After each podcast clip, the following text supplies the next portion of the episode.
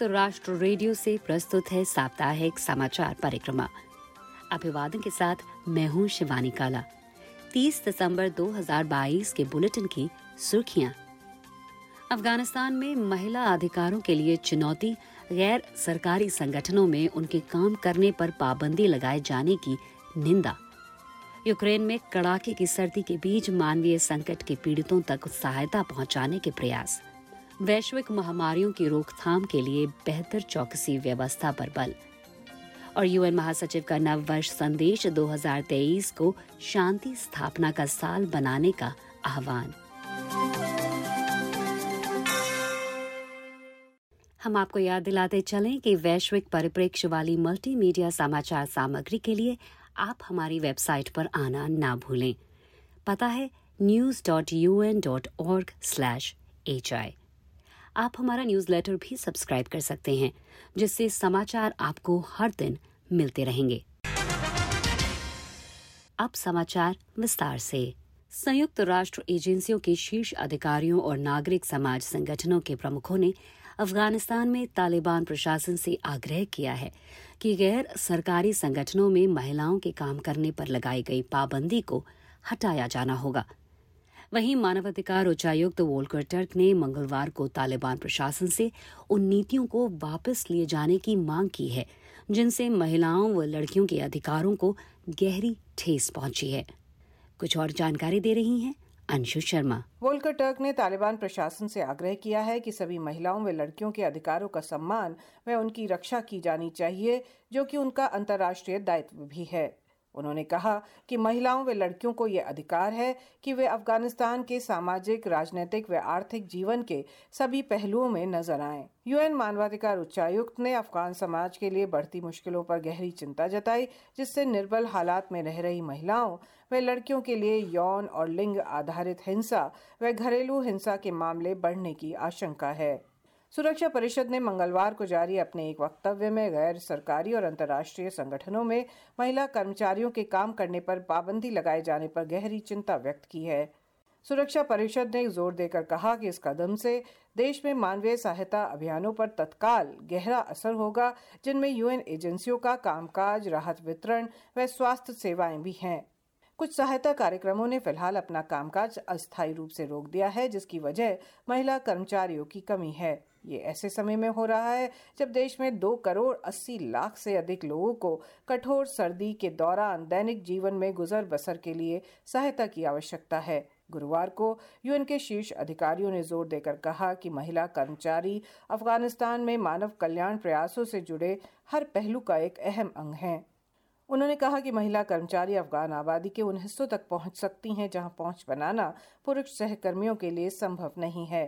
UNDP के प्रशासक एक्हम Steiner ने शोक प्रकट करते हुए कहा कि नवीनतम पाबंदियों से अफगानिस्तान की निर्धनता के गर्त में धंसने की गति तेज होने की आशंका है।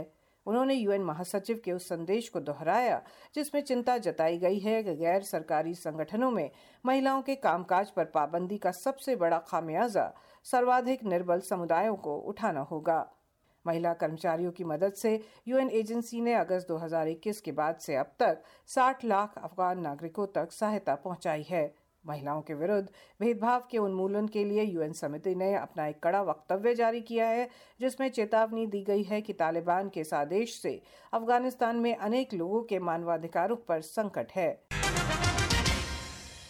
संयुक्त राष्ट्र प्रवासन एजेंसी यानी आईओएम ने यूक्रेन में भीषण सर्दी के मौसम के दौरान विस्थापित और युद्ध प्रभावित लोगों तक मानवीय सहायता पहुंचाने के प्रयासों को तेज किया है। देश में 0 से नीचे पहुंचे तापमान के और अधिक लुढ़कने की आशंका है और लाखों नागरिक कड़ाके की सर्दी में कठिन हालात में जीवन गुजार रहे हैं।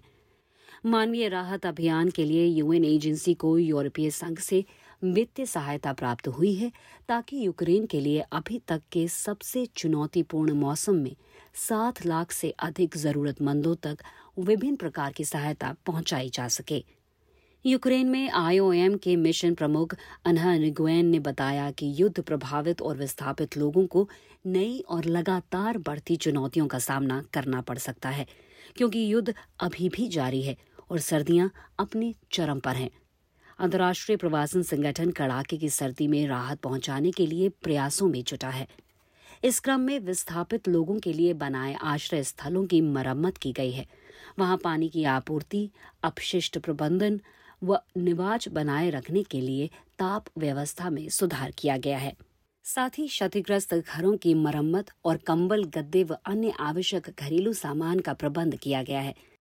यूएन एजेंसी के मिशन प्रमुख निगुएन ने बताया कि हमारी मुख्य प्राथमिकता गर्म, सुरक्षित और सम्मानजनक परिस्थितियों का प्रबंध करना है, ताकि अगले कुछ महीने गुजारने में लोगों की मदद की जा सके।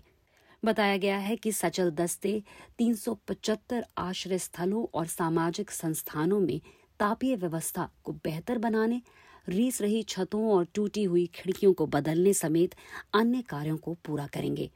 यूक्रेन में महत्वपूर्ण बुनियादी ढांचे पर लगातार हो रहे हमलों ने प्रभावित लोगों के लिए युद्ध के विनाशकारी प्रभाव को और भयावह बना दिया है।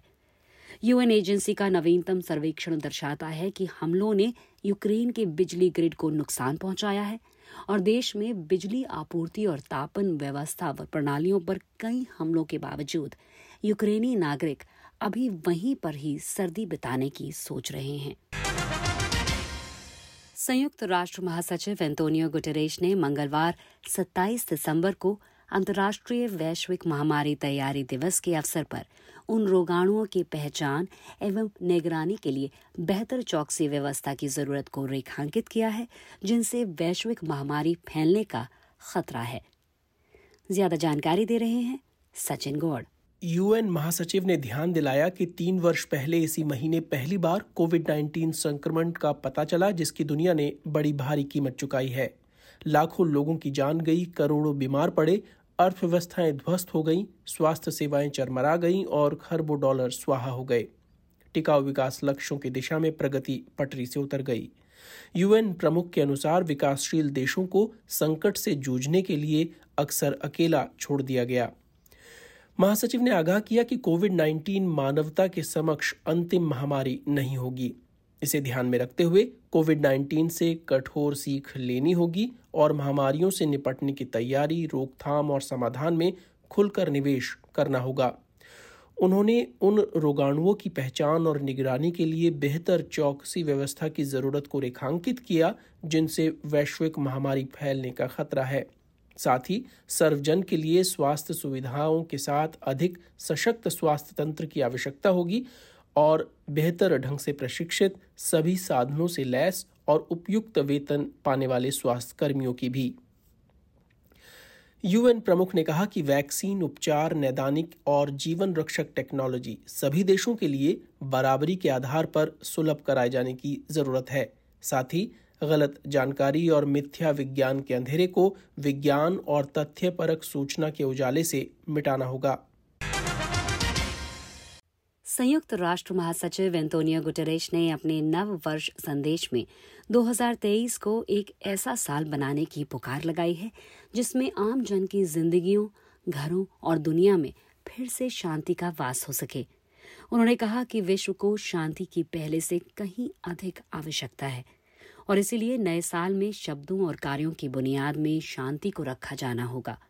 यूएन के शीर्षतम अधिकारी ने अपने संदेश में कहा कि हर नया साल पुनर्जन्म का एक क्षण है। हम बीते वर्ष के अंधेरों से निकलकर नए उजाले दिन के लिए तैयारी करते हैं। महासचिव गुटेरेस ने सचेत किया कि वर्ष 2022 में दुनिया में लाखों लोगों ने वास्तव में अंधेरों से निकलने की कोशिश की।